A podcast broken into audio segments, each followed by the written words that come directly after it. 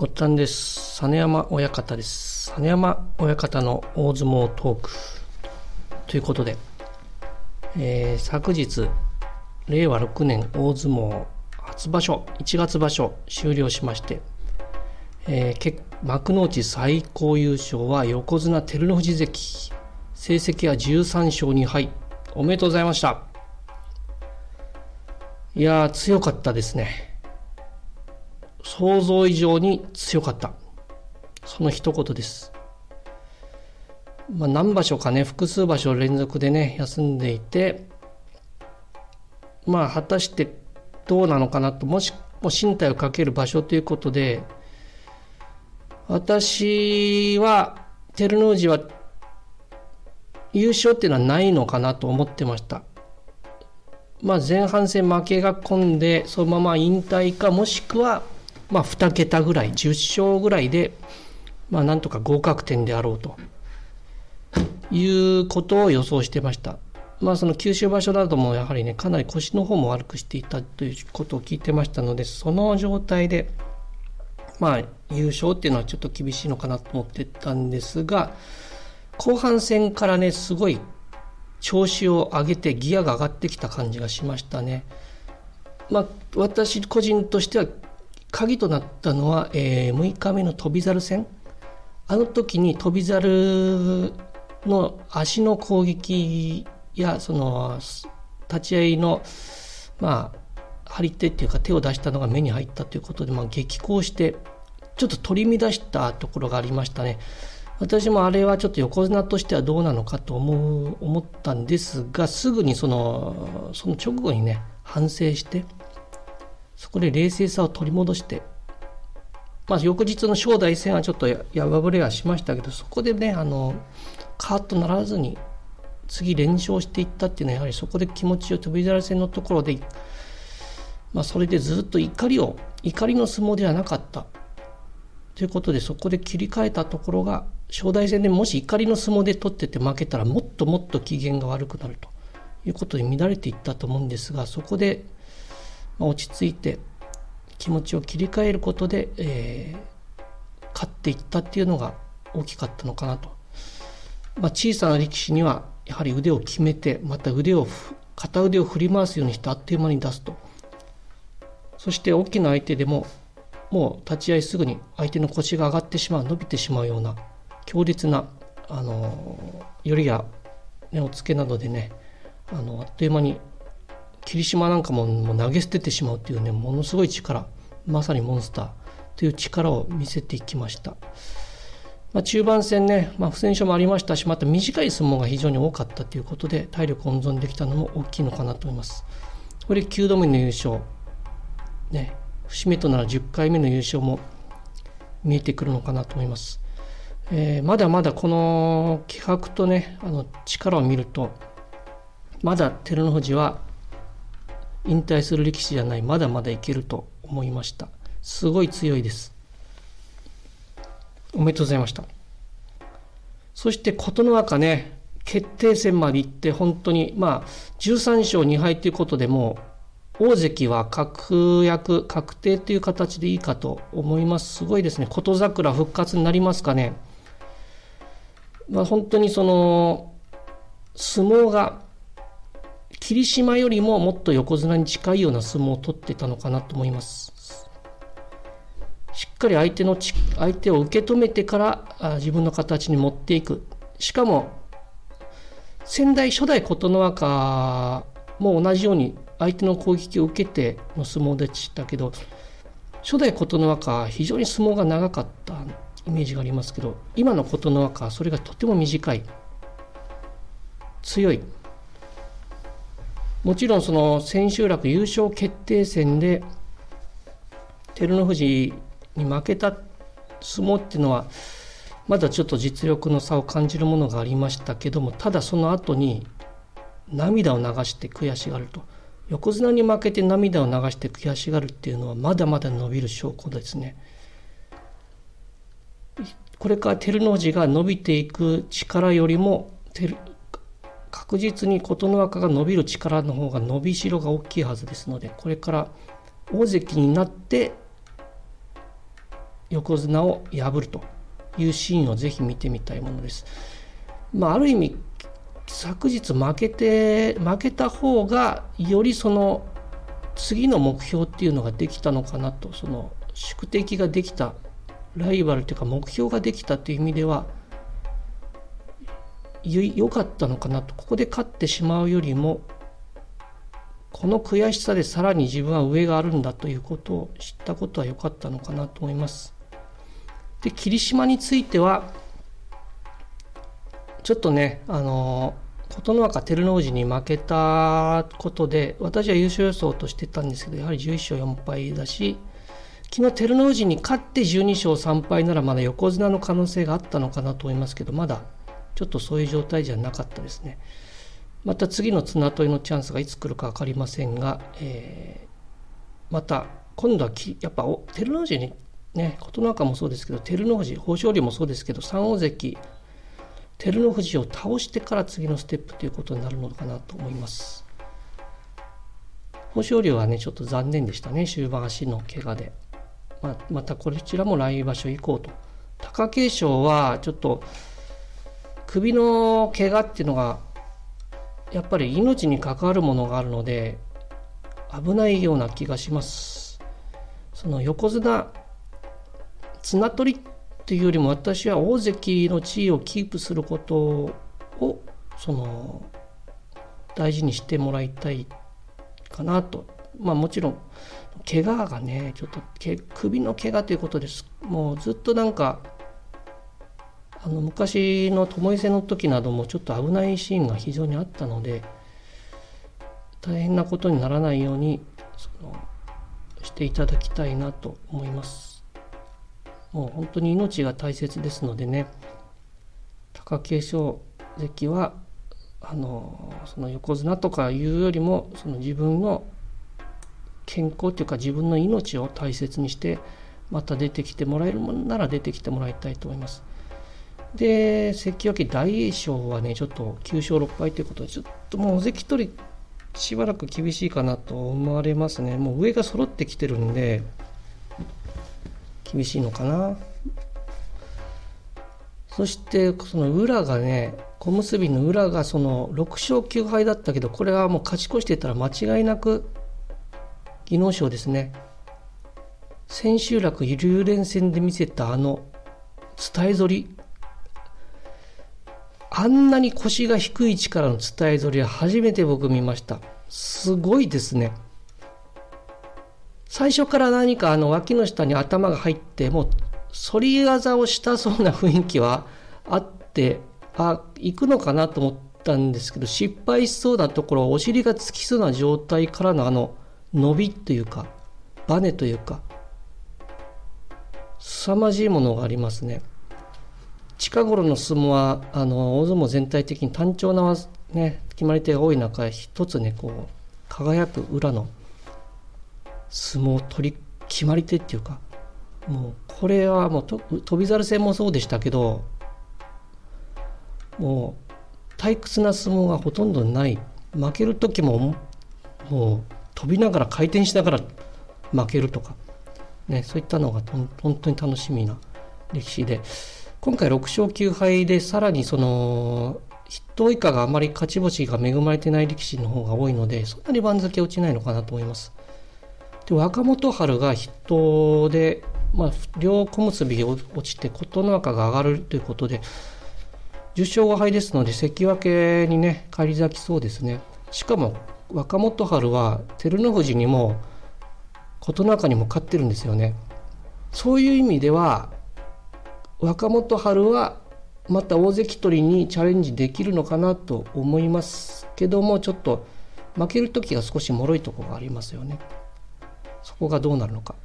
熱海富士はまたちょっと今回初めての上位の壁に当たって出直しですね。いい経験になったと思います。そして阿炎が8勝7敗2枚目で8勝7敗で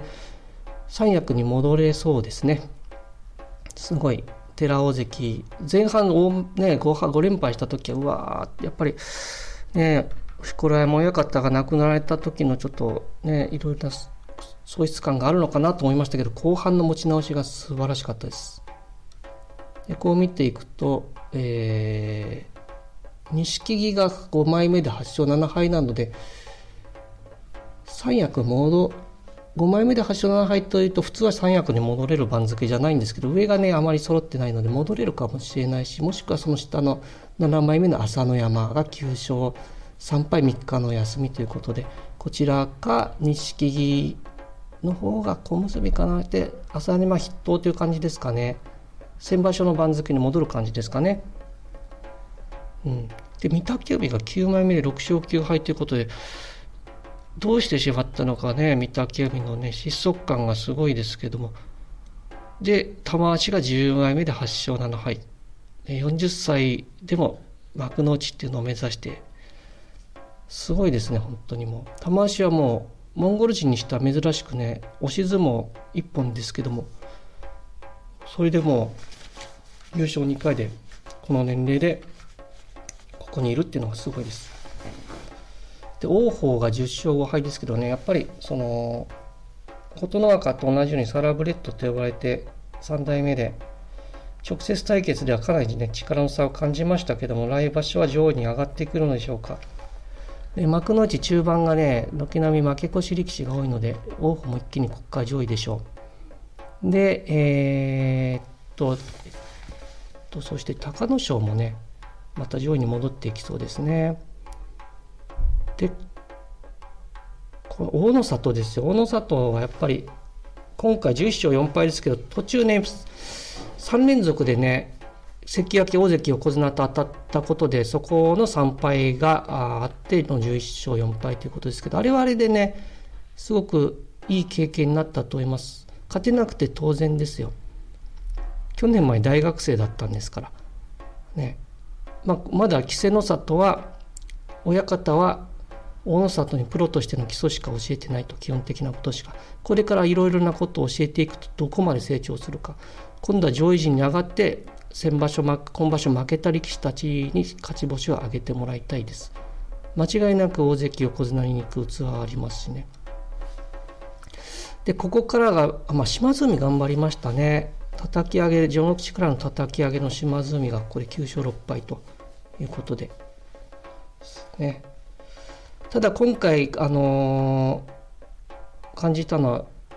結構ベテランの力士が落ちる感じですよね。今までずっと頑張ってきた宝富士とか遠藤,、まあ、遠藤もギリギリ残るかな5勝なのであとは、えっと、落ちるとすると碧山はまあ落ちるということで武将山はまあまたねちょっと陥落ということですけど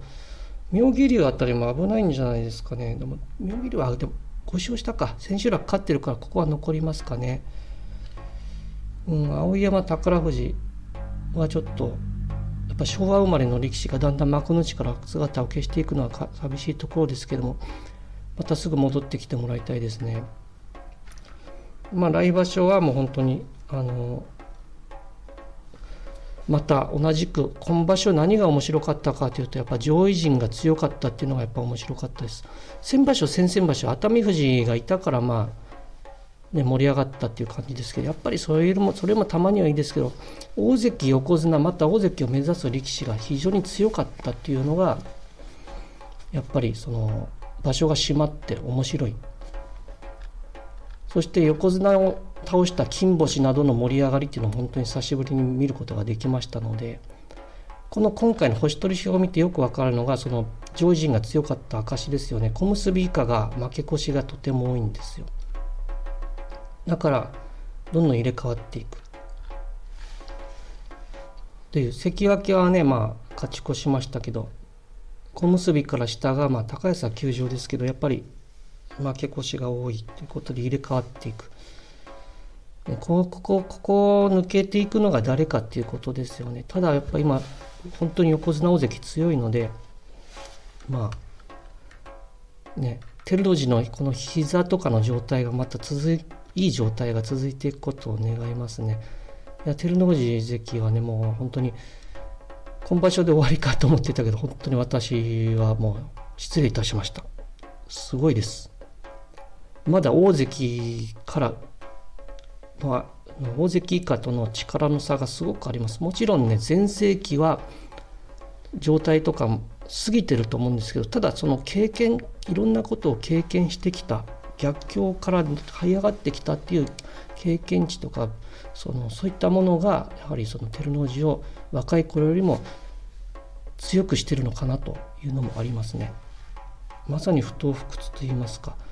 そういった精神を感じます。そして優勝パレードでそのねセンチュリーに乗ってこの場所からセンチュリーなんですけどトヨタのセンチュリーに乗って騎手を務めたのが重量の武富士。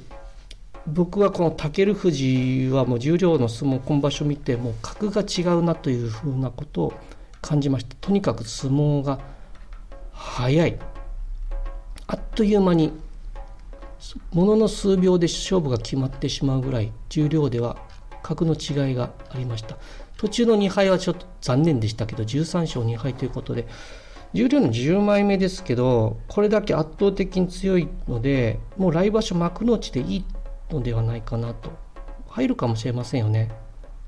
結構上位あの幕内から落ちてくる力士が多いんで入るかもしれませんし来場所重量で取らせてもどうせもう優勝ですもん。相手になってないんで。だから早く幕内に入って大野里との戦いを見たい。ある意味大野里よりも安定してる感があるのかなと。大野里もすごいですけど白鵬よりも安定してる感はあるのかなと思います。早く白鵬も上がってきて、まあ、来場所上がってくると思いますけど上がってきて白鵬大野里武富士またそこに熱海富士なども加わってのその新しい世代っていうか新しい力の台頭をまたそれその切磋琢磨を見てみたいですね。で若隆景も次は関取として復活ということで非常に楽しみ早く幕内に戻ってきてほしいですけど戻ってきた頃には顔ぶれがかなり変わってきてると思うし来場所からまたね本当に琴桜になるのか琴ノ若だかのことだか優勝してからなるとかいうのかもしれませんけどまあ私としてはもう琴桜というものを大関琴桜っていうのを聞いてみたいです。はい。もうね朝乃山の復活っていうのはあるのかどうか。その大関琴桜琴ノ若に期待することっていうのは残ってほしい大関に大関から下に落ちない大関であってほしいです。その最近貴景勝以降の日本人横綱が朝乃山はちょっと状況が違いましたけど短命ですよね。そして戻ってこれない。朝乃山正代御嶽海みんな落ちてしまって戻れない。正代御嶽海に関しては正代はね不思議なもので照ノ富士には勝つけど美ノ海には負けるというね、まあ、そういう感じなんですよ。だからまあとにかく波が激しい。そういうのじゃなくて琴ノ若はただ僕が見てる限り怪我がない限り琴ノ若の相撲はすでにもう大関相撲横綱相撲の片鱗をが見て取れます。すごいあの相手をの攻撃を受けてそこから自分の形に持っていくという本来の横綱の相撲っていうかそれを感じますね。これが僕があの子供の頃から見ていた横綱の相撲っていうか相手が頑張ってんのになんで勝てないのかなっていつも思ってたんですよその千代の富士にしても貴乃花にしても。なんへえってこんなやっててどうして最後なんでこんなにいつも、ね、上手取られちゃうのかなって思わせるのが横綱の相撲なのかなと北東美なんかもそうでしたけども悔しいんですよねだから見てて。それがあの最近感じてた横綱相撲あその昔から感じてた横綱の相撲ですね。と思います。それがその朝青龍とか白鵬とかの相撲っていうのはちょっとそれを感じさせてくれない相撲っていうかもう最初からもう相手が相撲を取れない状態で勝つというスタイルだからもうそれも圧倒的に強いなって感じなんですけど相手が力を出すスイッチオンになる前にも勝負決めてしまいますよみたいなところが多かったのであまりその相撲が強いっていう感じは僕は感じませんでした。すごい回数の優勝を積み重ねてるんですけど、まあ、そういう勝ち方もあるんでしょうけど僕としてはそれあの琴ノ若みたいな相撲を取っての優勝っていうのがすごい、まあ、照ノ富士なんかも今年今場所それを感じましたね。別にそのいきなり灰差しでこう朦朧とさせたりとかそういったのじゃなエルボーしてとかじゃなくちゃんと相手に攻撃をドンと受けてそれからあっという間に腰を浮かせて持っていくと。吹っ飛ばすと。圧倒的な強さを感じました。照ノ富士は膝が壊れてなければすごいねもう20回ぐらい優勝してんじゃないですかね今頃。そういう力士だと思います。まあ話長くなりましたけどとにかく今場所は久しぶりにものすごく濃く面白いあの場所でございました。この今年ねこの石川能登の地震があった中で大野里が頑張って遠藤は負け越しはしてましたけど終盤頑張って下の輝きとか大正味も頑張ってましたしね朝乃山も頑張ったし何かこう相撲っていうのは元気を与えるなっていうのは本当に感じました。で来場所ね大阪場所はまた新しいその力との台頭そしてそれを迎え撃つ横綱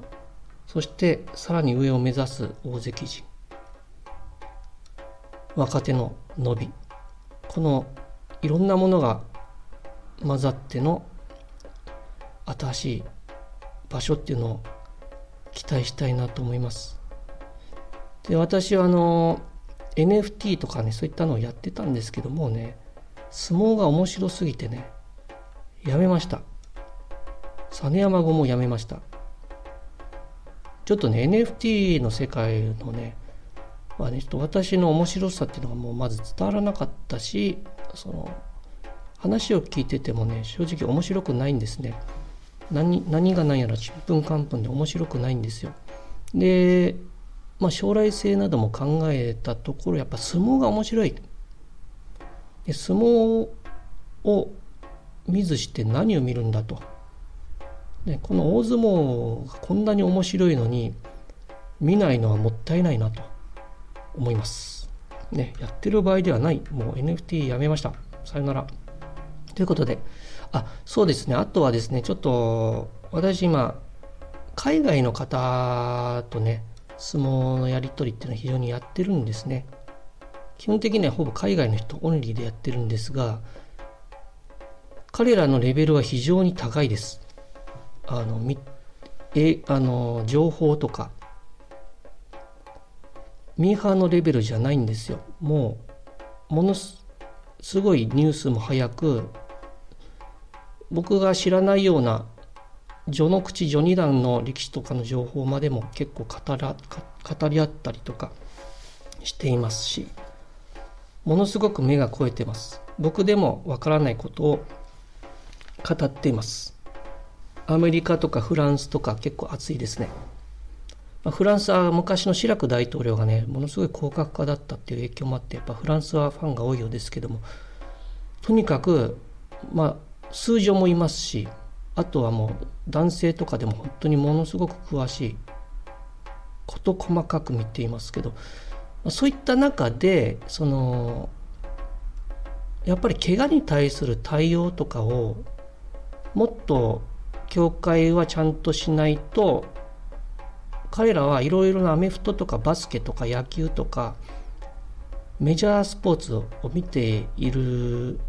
わけです。そしてその大相撲も同じような同列で見てるんですけどその時のその怪我の対処っていうのがあまりにもひどいということで非常に議論になっていました彼らの間で。北勝富士が怪我をした時とかの対応の仕方結構対処が遅いと。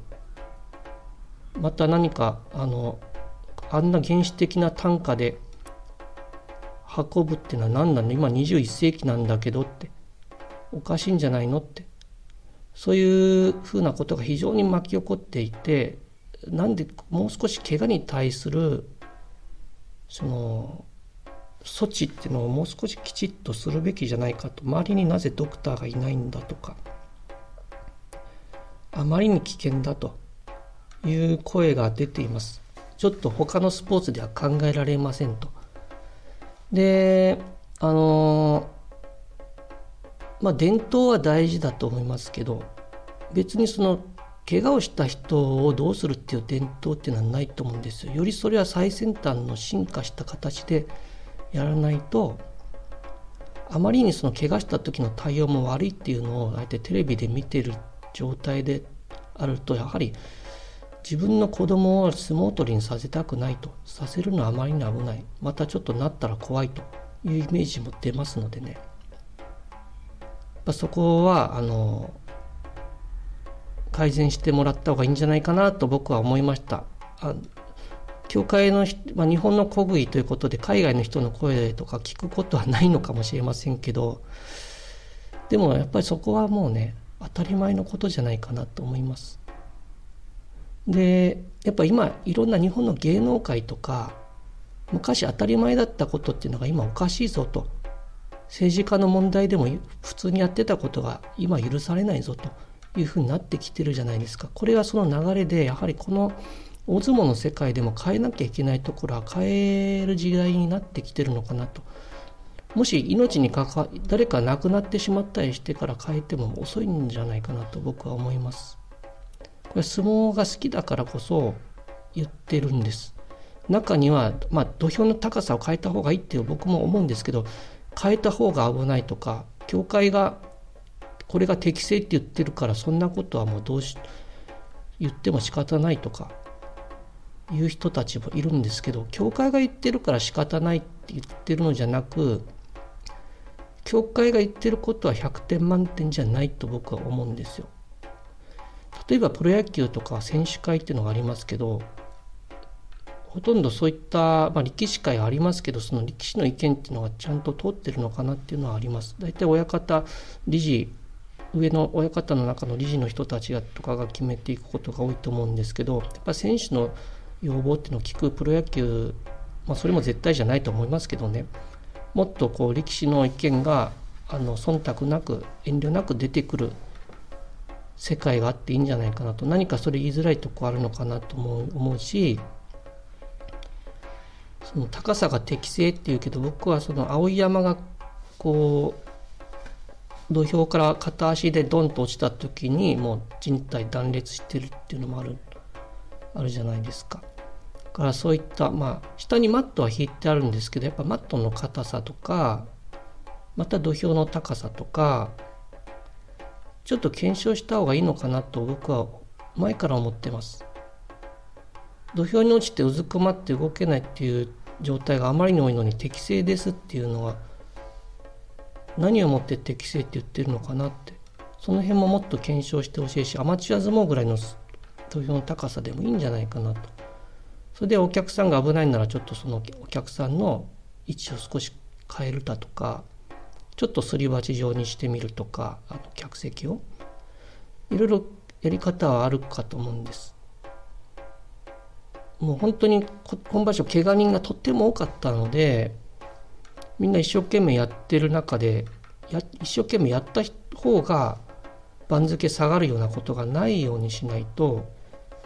本当に北勝富士とか調子良かったで一生懸命残ったからああなっちゃったみたいなとこあるじゃないですか。あれだったらもう力抜いて負けてた方が明日明後日勝ったかもしれないと。そういうことになりますのでね。からその本当に力士のみんながその怪我とかで番付を落としたりとか引退することがないようにあの土俵で首から落ちたら本当に危ないと思います僕は。ギリギリまで一生懸命残るから受け身が取りにくい。そのなんか一説ではその高さがあるから受け身が取れるんですとかいう声があったみたいですけどじゃあ柔道って高さないのにちゃんと受け身してますけどね。あのその辺どうなんでしょうね。だからそこら辺ってどういう論理なのか僕わからないです。まあよく分かりませんがとにかく力士の健康っていうか安全面もっと改善できたらなと思います。長くなりました。30分超えました。